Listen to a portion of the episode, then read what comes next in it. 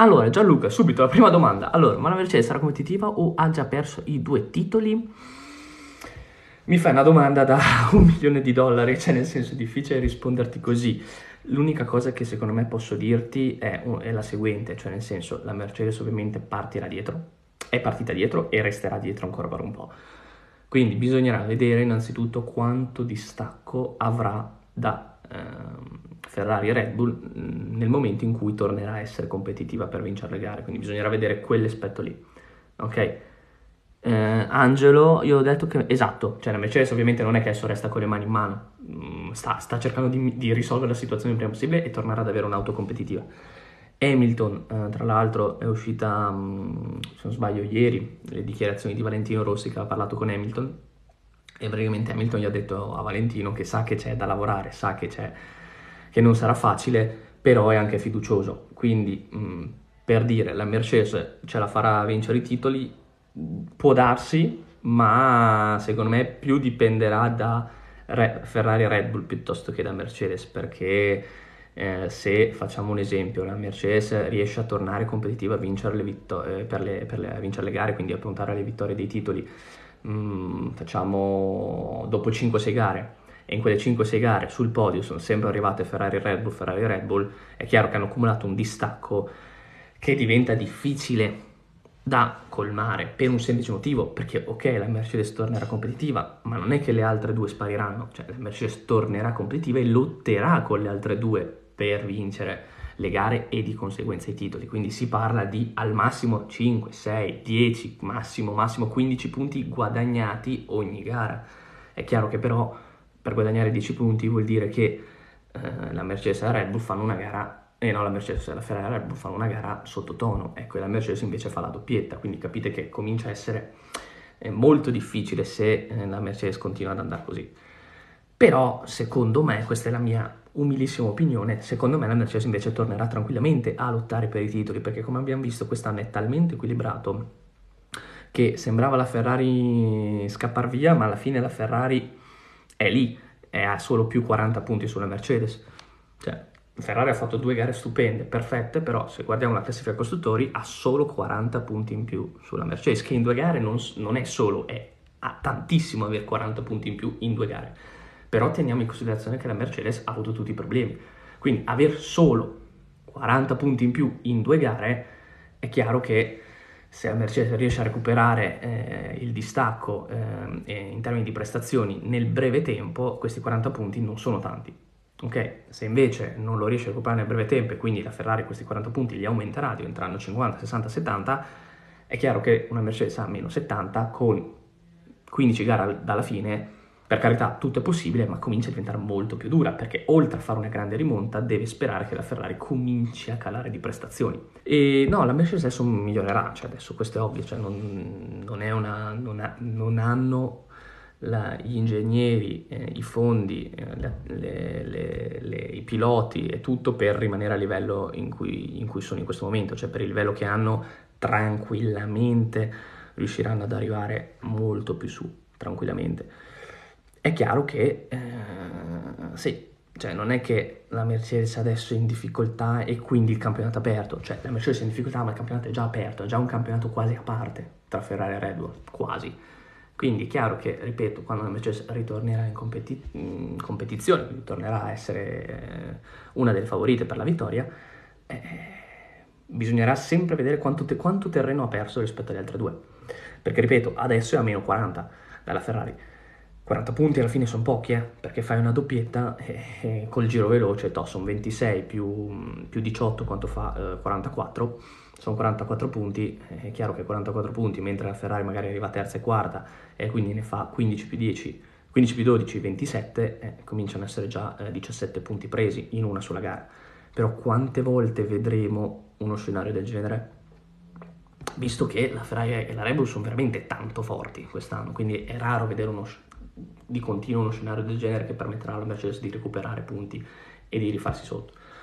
È chiaro che io non, io non l'escluderei dai giochi perché è troppo presto, però se arriviamo alla pausa estiva e il distacco è più o meno ancora di 40-50 punti, magari forse comincerà veramente a essere una lotta solo a due. E cosa stanno migliorando? Eh, devono migliorare un po', un po', un bel po' di cose. La velocità, in primis, perché la Mercedes è lenta, è lenta, se noi vediamo le velocità sul dritto dei motorizzati Mercedes, non sono un granché confrontati per esempio ai motorizzati Ferrari, ma anche ai motorizzati Red Bull e quelli dell'Alpine, perché anche l'Alpine vola eh, sul dritto, quindi non è, cioè, è solo del, della Mercedes il problema della velocità sul rettilineo, quindi quello sicuramente sarà l'obiettivo.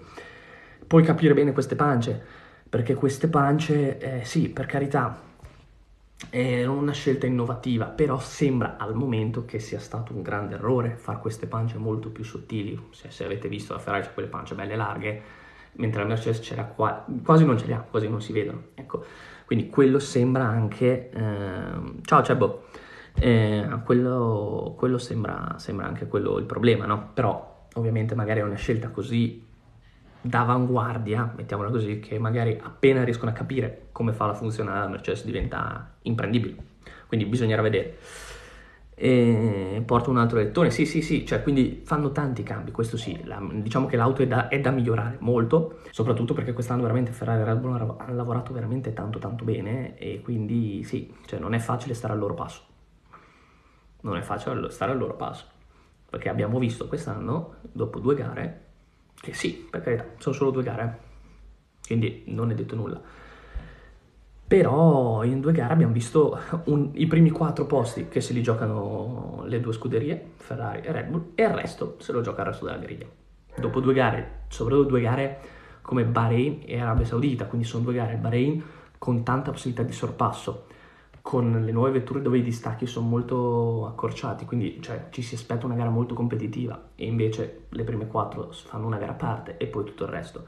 Arabia Saudita, alla fine è un circuito cittadino, quindi i distacchi anche lì sono molto assottigliati e lo stesso le prime quattro gara a parte e poi tutto il resto, quindi quello ci fa capire secondo me che sì, quest'anno sono veramente veramente forti, quindi anche un eventuale rientro della Mercedes non so quanto possa poi dominare per recuperare e vincere. Noi abbiamo visto Jeddah che è stato il GP più visto della storia di Sky.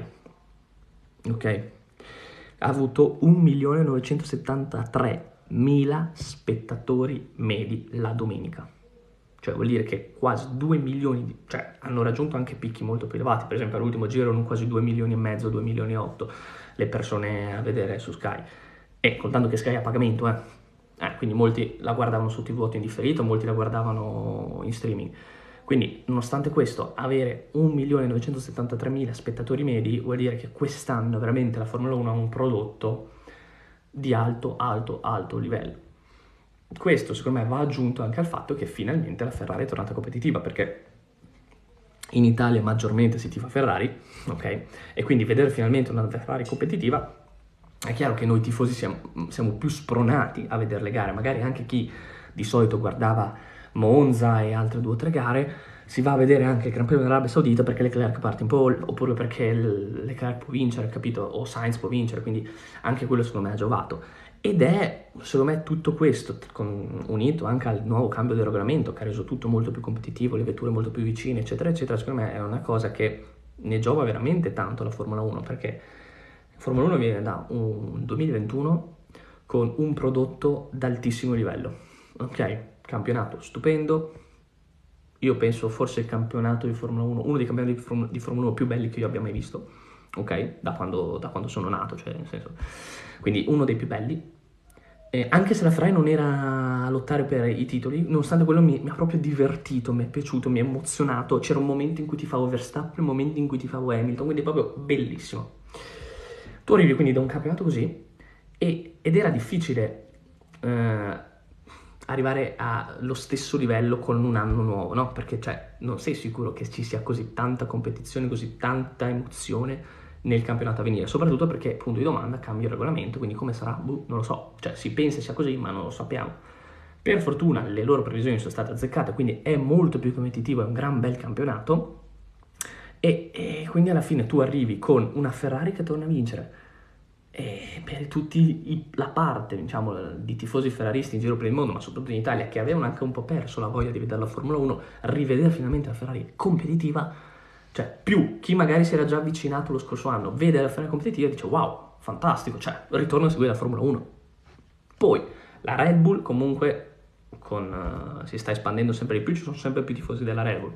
La Mercedes con gli anni di dominio ha comunque la Mercedes, eh, ha comunque un bel bacino di fan e, quindi cioè, si crea un, una lotta a due con un possibile, possibile rientro della Mercedes che veramente creerà secondo me una stagione che rischia di diventare più bella di quello dell'anno scorso rischia di diventare più bella di quello dell'anno scorso in termini di, ehm, di spettacolo, di, di, intrattenimento per il tifoso medio.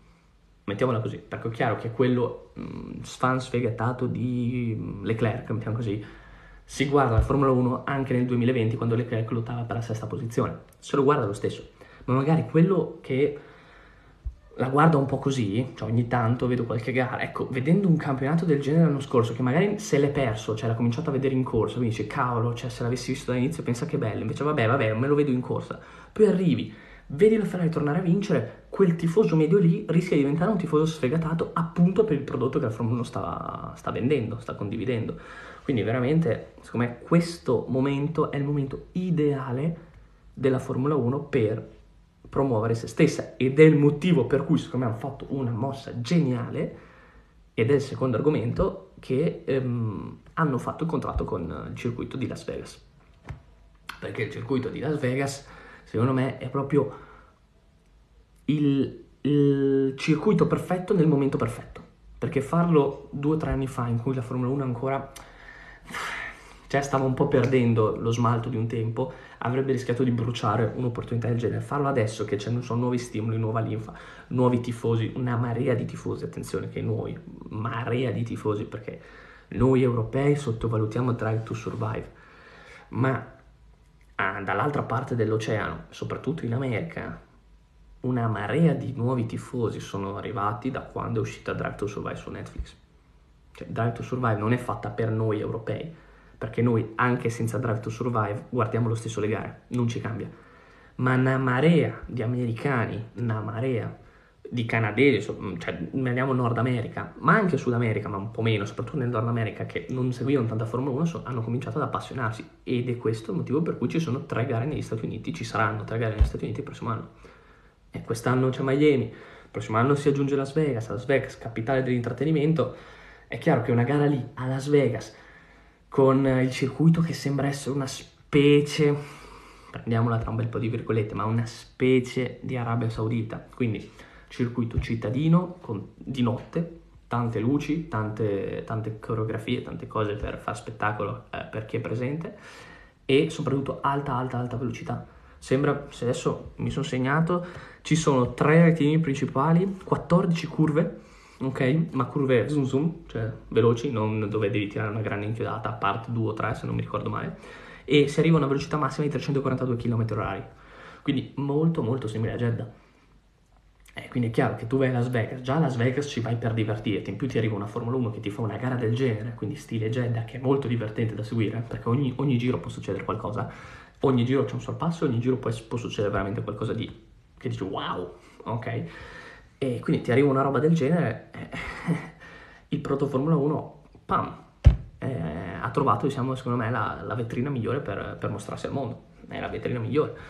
Eh, poi i piloti sono tutti esaltati, se andate a vedere, mm, se non sbaglio, proprio la Formula 1 ha fatto un, un collage dei, dei tweet a reazione de, di, tutti, di, tutti, i piloti e poi, e poi li ha intervistati uno a uno chiedendogli la reazione a caldo ed è molto carino come video. Quindi se, se, se dopo non avete tempo andate su YouTube lo trovate subito ed è molto carino perché anche i piloti sono son contenti, sono contenti perché ovviamente questo serve per cosa? Perché Las Vegas, a parte perché è la vetrina come ho detto prima, ma poi perché, per esempio per il discorso che ho fatto prima, il discorso che ho fatto prima qual era? I tifosi americani non cagavano la Formula 1, nonostante ci fosse l'AS per esempio che è un team americano, ecco, arrivare e portarsi a Las Vegas, e quindi Las Vegas diciamo che si sa, sa intrattenere bene, diciamo così, un che anche un po' scherzando perché sappiamo tutti che Las Vegas è, è veramente al top in questo settore dell'intrattenimento, tu arrivi a Las Vegas, porti il tuo prodotto, tutti i tifosi americani dicono wow, che figo, che bella, wow. E infatti c'è anche Miami. Quale altro paese nel mondo ha tre circuiti? L'Italia adesso finalmente ne ha due perché è stata aggiunta Imola, ma prima aveva solo Monza.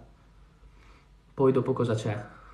Non mi ricordo neanche, ma basta, cioè nel senso c'è Spagna 1, Germania non ne ha neanche più uno, mi sa. Eh, Gran Bretagna solo Silverstone, Austria solo uno, Francia solo quello, Belgio solo Spa, basta. Poi tutti ne hanno più o meno uno, eh.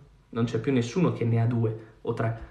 Cioè l'Italia ne ha due e gli Stati Uniti ne hanno tre, quindi questo punto per farvi capire dove loro si stanno indirizzando, perché è, chiaro che noi europei seguiamo a prescindere dalla Formula 1. L'altro anno è stato un anno stupendo, quindi a maggior ragione la seguiamo, quest'anno la Ferrari torna a vincere, quindi a maggior ragione la seguiamo, quindi non abbiamo bisogno di qualcosa che ci stimoli, ci sproni a seguirla. Un americano invece sì, perché l'americano dice, molto, gli americani sono molto semplici, cioè devono trovare qualcuno da idolatrare, no? Quindi fanno, ok, c'ho i miei piloti, c'è qualcuno americano? No. Allora ti fa una scuderia, non c'è un pilota, ti fa una scuderia. Qual è l'unica scuderia americana? As. cioè, l'altro anno, cioè, uno americano va a vedere com'è la As, è la vettura peggiore, urca. Mm. Invece, mettere tre circuiti serve ad affezionare ed avvicinare i tifosi americani in modo tale che trovino magari degli idoli. Può essere un Verstappen, può essere un Hamilton. Hamilton diciamo che forse è più probabile sia Hamilton perché è già molto conosciuto, perché Hamilton vabbè è un personaggio planetario al momento, ha un sacco di amicizie anche con cantanti, modelle, influencer americani, Rihanna, Kylie Jenner, eccetera, eccetera. Quindi comunque cioè, Hamilton è già molto conosciuto, quindi mm, è chiaro che probabilmente sarà un circuito pro Hamilton, diciamolo così, dove si tiferà maggiormente Hamilton. Però questo quindi portare i tre circuiti più Drive to Survive, gli americani sono 300 milioni, eh. Di 300 milioni non, non è che li puoi convincere tutti i 300, ma vuoi che un 3 milioni, 4 milioni, 5 milioni non li convinci? E avere 5 milioni di fan in più che ti vedono le gare, quindi pagano per vederle, pagano i diritti. Magari gli americani sono molto anche legati alla loro passione, quindi comprano anche il merchandising, il cappello, la maglietta del pilota preferito, della scuderia preferita poi ti vanno a vedere la gara. Cioè, un americano non si fa problemi a spendere 1000 euro e andare a Las Vegas a vedersi il weekend di gara. Quindi questo tutto, tutto questo momento della Formula 1 è stato incentrato per catturare fan in parti del mondo ancora poco, poco sviluppate. Un calendario di, si facevano al tempo 18 gare, 18 gare in cui 13 sono in Europa. Poi una in Giappone, una in Cina, eh? però 13 sono in Europa Basta. Cioè noi vogliamo essere un brand, un marchio globale, non possiamo limitarci solo all'Europa. Ormai i fan europei ci seguono dal 1950, quindi basta, ce li abbiamo già.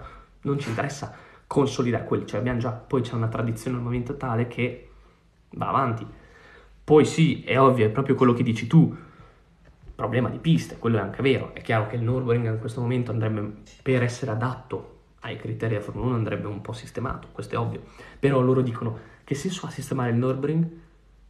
Ok, quando andando a fare un circuito a Miami o in Arabia Saudita prendiamo più soldi, eh, attiriamo nuovi tifosi che diventano tifosi occasionali, poi diventano tifosi sfegatati, quindi tutto il discorso economico del marketing, eh, è chiaro che mi conviene di più andare lì. E vorrei vedere Lewis nella bara onda con le Leclerc Max, mamma mia, vero?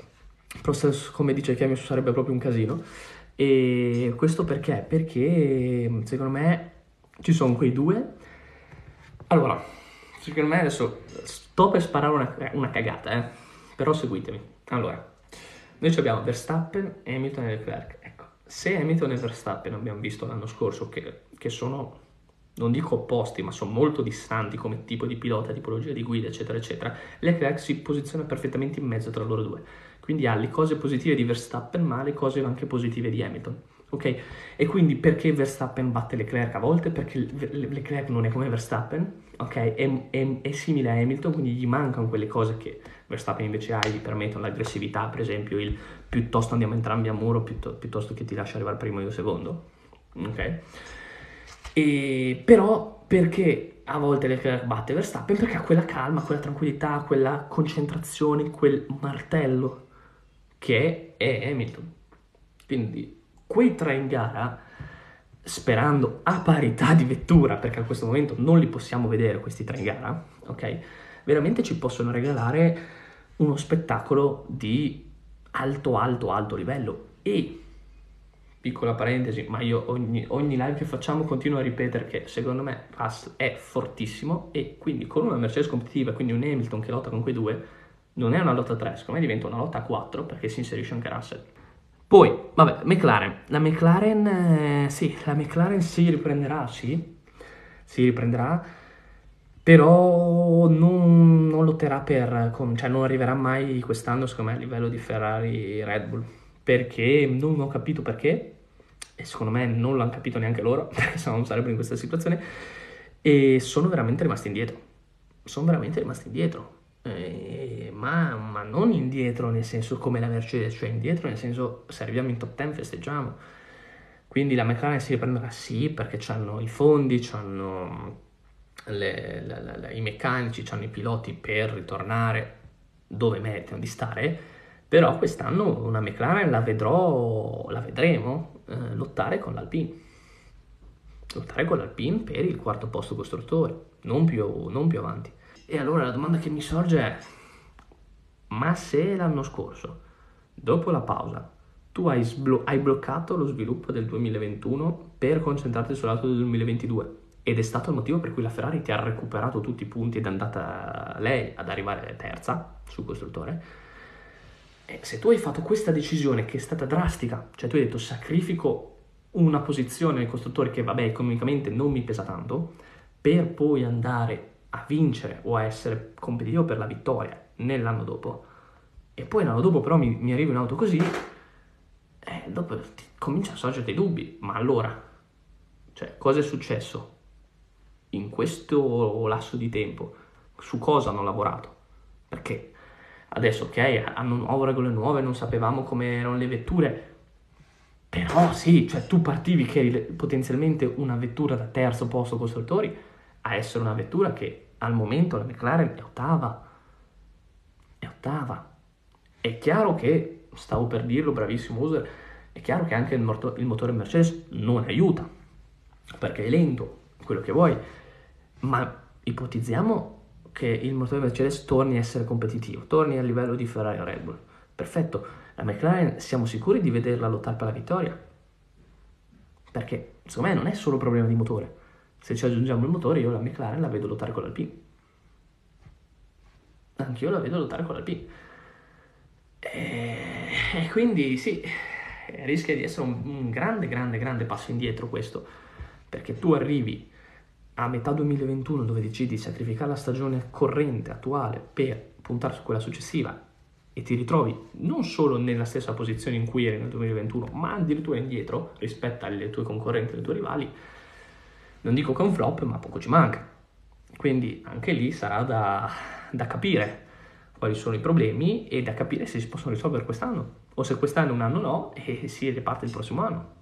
Ultimamente, cioè la nuova generazione di tifosi, quindi mettiamo quelli nati mm, dal 2010 in poi, ok, quelli che sono alle medie, hanno iniziato alle medie, quella, quella generazione di, di tifosi lì, mettiamola quella lì, e ehm, quella generazione di tifosi lì c'è una percentuale di tifosi uh, che Ferrari molto più bassa rispetto alle generazioni precedenti. Ok? Per esempio, uh, mi vergogno del mio nome, mi scrive simpatizzo Max. Perfetto. La scuderia ovviamente ma sono tutti Ferrari, quindi Ferrari e coi piloti Ferrari di conseguenza e Verstappen. Perfetto. E questa è una cosa notato, Ricciardo simpatia.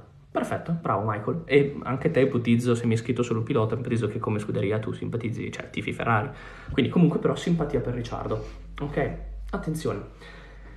E se andiamo alle generazioni dei vostri genitori, e... bravissimo, è quello che volevo arrivare io, bravo User. Le generazioni dei, dei, dei nostri genitori si tifa Ferrari, punto. Cioè in Italia è la Ferrari una frase che disse ehm, l'avvocato Agnelli, okay, presidente storico della Juventus, eccetera, eccetera, eh, che era anche ovviamente, essendo proprietario della Fiat, eh, anche della Ferrari, eh, gli chiesero, ma, ma sta Ferrari, cioè come mai, cioè, qual è il rapporto Ferrari-italiani, Juve-italiano? E lui disse, molto semplicemente, in Italia non tutti ti fanno Juve, cioè che ti fai Inter, Milan, eccetera, eccetera, ma in Italia tutti ti fanno Ferrari. Questo perché? Perché la Ferrari ha il fascino, ha la storia, ha l'era Schumacher, ok? Poi ovviamente cosa arrivi? Arrivi in un 15 anni, perché l'ultimo titolo pilota è arrivato con Raikkonen nel 2007, quindi sono 15 anni che Ferrari non vince, ok? Chiedi a un bambino di disegnare una macchina, di disegnare la rossa, esatto, cioè questo è stato, pensa quanto Ferrari ha influito sulle vite delle generazioni passate, no? Pensa quanto è stata, ma anche in giro per il mondo, eh? cioè, una cosa che eh, disse Fettel, forse il suo penultimo anno in Ferrari, disse tutti ti fanno Ferrari, tutti. Cioè tu vai da un, uh, un, ingegnere, da una persona a caso, anche dagli ingegneri della Mercedes, si dici che scuola ti fate, loro ti diranno Mercedes, ma sotto sotto ti fanno Ferrari. Perché a Ferrari piace a tutti, Ferrari è, è, è, è la Formula 1. Una Formula 1 senza Ferrari non è Formula 1. E lo sarà per sempre, perché si è creato un legame quasi inossidabile tra queste due componenti, che se la Ferrari esce dalla Formula 1 è impossibile, cioè non, non può uscire, non può uscire, anzi faranno le... Mettiamo la Ferrari rischi la bancarotta, le daranno fondi per farla rimanere perché per il fascino, per la tradizione, per il marchio, per tutto, la, la Ferrari non può, non può slegarsi dalla Formula 1, non può più slegarsi dalla Formula 1.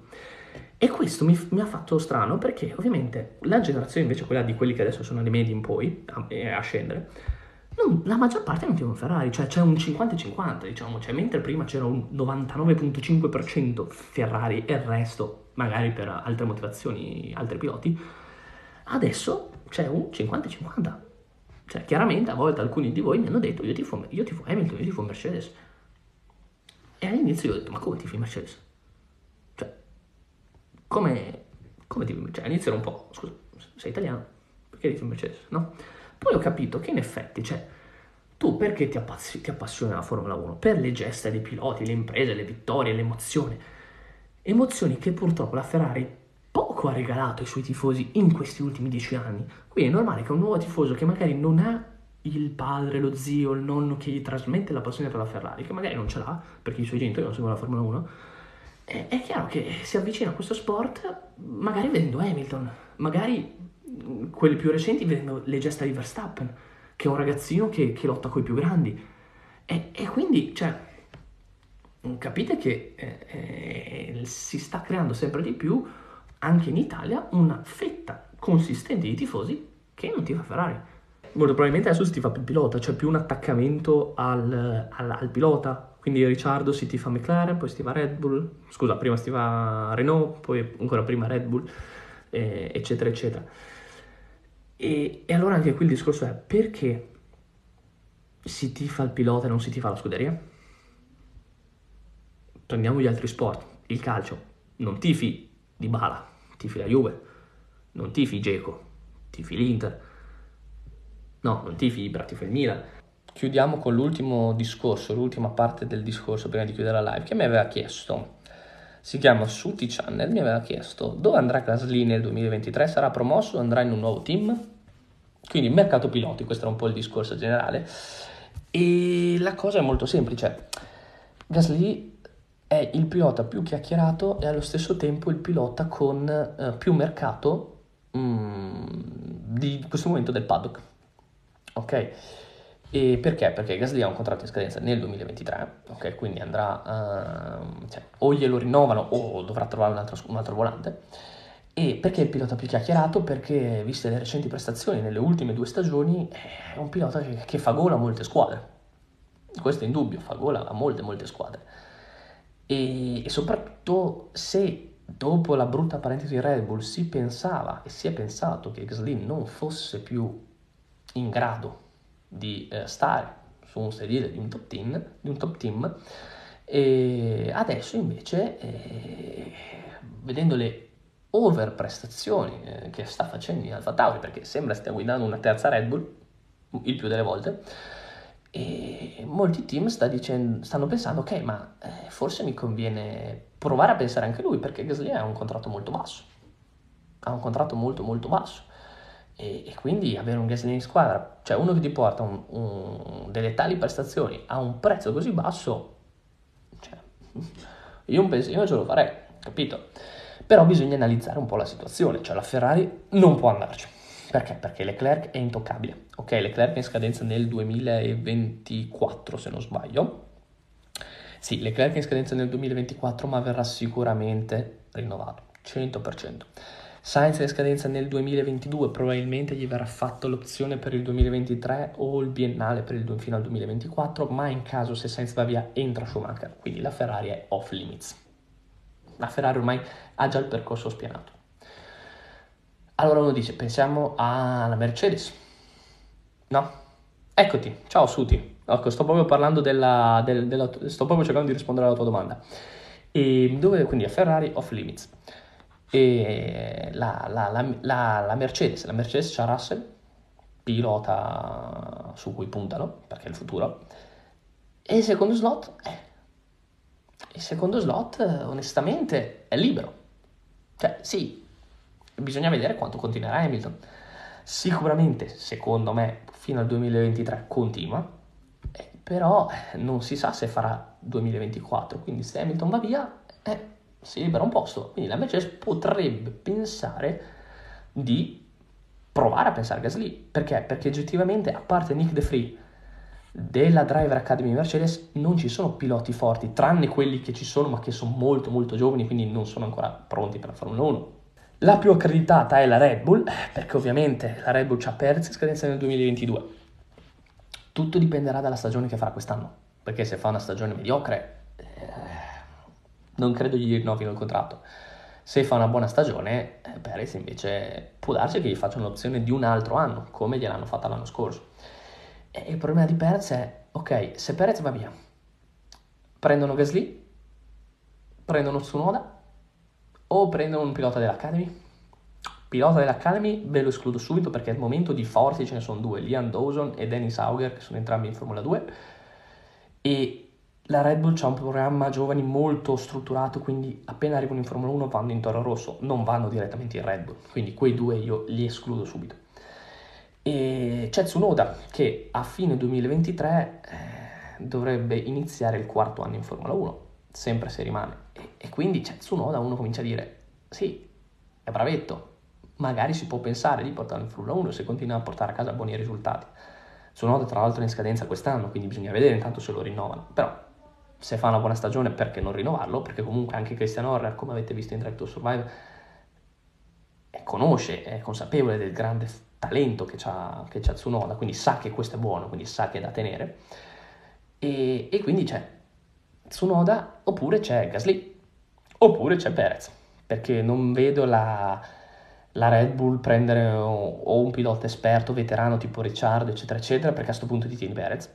E non, non, credo che la Red Bull vada a prendere altri piloti perché per la scelta politica che hanno fatto e di marketing loro prendono, cercano di prendere il più possibile i piloti della Driver Academy. Se Ricciardo va via per esempio dalla McLaren, come diceva molto bene uh, G. Matt, i McLaren se vanno via Ricciardo, se Ricciardo va via dalla McLaren, cosa che può sembrare, ma secondo me non è quest'anno, non sarà nemmeno il prossimo, Ricciardo ha un contratto fino al 2023 e, e, ha detto che fino a che non corre a Las Vegas non si ritira. Quindi Ricciardo sicuramente fino al 2023 rimane in McLaren, però se mettiamo che Ricciardo si ritiri, eh, fino al 2023 un posto si libera. E oggettivamente i piloti eh, della Driver Academy eh, della McLaren c'è mm, non ce ne sono, a parte il messicano Pat, Pato Howard che mh, mm, sì, per carità, bravetto, ma cioè almeno per quello che ha fatto vedere non è un... è come Aitken, sta gente qui, cioè non sono quei piloti che dici oh mio Dio quanto è forte. E, però c'ha un vantaggio questo Pato perché piace tanto a Zach Brown e quindi Zach Brown vuole portare lui. Però potrebbe pensare a Zach Brown di dire ok, senti, c'ho Norris che mi va bene, voglio un pilota competitivo, mi prendo Gasly. Stesso discorso all'Alpine, perché l'Alpine, eh, l'Alpine avrebbe secondo me molte più possibilità di, eh, di, prendere Gasly per un semplice motivo, perché eh, l'Alpine ha fatto una scelta dirigenziale eh, molto precisa, cioè diventare full francese. Il nome, come lo dice la pronuncia, non che Renault non fosse francese, ma Renault era un po' più internazionale, invece Rani, eh, Alpine vuole proprio dare il marchio francese. E, mm, quindi Alpine pilota francese, vogliono avere un pilota francese che è Ocon, Alonso ti porta avanti la carretta finché può, poi quando Alonso si ritira o fanno la doppio pilota francese, quindi prendono Gasly e fanno Gasly Ocon, scuderia francese con doppio pilota francese, cioè immaginatevi la Ferrari con due piloti italiani forti, cioè quanto, quanto può, può piacere ai tifosi una roba del genere? Una marea, Ok. E cioè, Leclerc e Giovinazzi ipotizziamo, no? Leclerc è italiano, facciamo finta, e Giovinazzi è italiano, no? Arrivano loro due in Ferrari e tu dici wow che figo la Ferrari con due piloti italiani, cioè sono tutta una, una questione di storia, di, di, attaccamento alla scuderia altissimo. Quindi potrebbero fare una scelta del genere, ma secondo me non la faranno perché? Perché hanno tra le mani un talento mostruoso che è Oscar Piastri, campione Formula 3, l'anno scorso campione Formula 2, probabilmente anche lui è a livello di Russell e compagnia bella, perché sembra, sembra veramente forte. E, e, quindi un pilota del genere, eh, cosa fai? Lo tieni fermo? Già quest'anno lo tieni come mm, terzo pilota ed è già un po' sprecato. Tenerlo fermo ancora, secondo me, appena Alonso va via, entra Piastri. E quindi è chiaro che per Gasly o vieni sostituito Ocon e viene preso Gasly, sempre per tenere il discorso del pilota francese, oppure anche lì le possibilità, se Ocon continua a far bene, perché cambiarlo? Cioè, capisci, non c'è un senso. Quindi anche lì Gasly è tanto bello quanto di Tigrello, cioè nel senso è, mm, potrebbe andare ovunque, ma non ha tante possibilità di andare ovunque, detta come va detta. Sarà bello capire dove può andare e sarà bello anche capire Ricciardo, perché Ricciardo eh, veramente io non scherzavo quando ho detto è più probabile vedere Ricciardo ritirarsi piuttosto che vedere Ricciardo uh, cambiare scuderia o restare in McLaren alla fine del 2023 perché sta avendo prestazioni veramente deludenti e lui ha, ha detto due, in due occasioni differenti due cose abbastanza interessanti. La prima disse mm, parliamo di paio di mesi fa disse pensavo di ritirarmi ma non ora e già lì uno dice, come? Cioè, pensavi di ritirarti? Cioè, non ci pensi, pensi a un Alonso, pensi a un Hamilton, pensi a un Fettel, non pensi a un Ricciardo che si possa ritirare. Quindi, pensavi di ritirarti? Ah, oh, ah, cioè cominci a, cioè, rimane un po' così all'inizio. E poi, dopo un'altra frase che disse, quando proprio inizio stagione, ehm, voglio chiudere qui la mia carriera. Voglio chiudere qui la mia carriera e quindi lui vuole in realtà finire in McLaren, quindi se noi uniamo queste due frasi, finisce, vuole, cioè ha pensato al ritiro, vuole concludere la carriera in McLaren, scade il contratto nel 2023, punto di domanda, nel 2023 Ricciardo si ritira? Può darsi, soprattutto perché quando Vegas è stato confermato come circuito, la prima cosa che ha detto lui è ok, ritardo il ritiro perché voglio correre a Vegas. Cioè, sono tanti indizi che ci possono far pensare a una cosa del genere.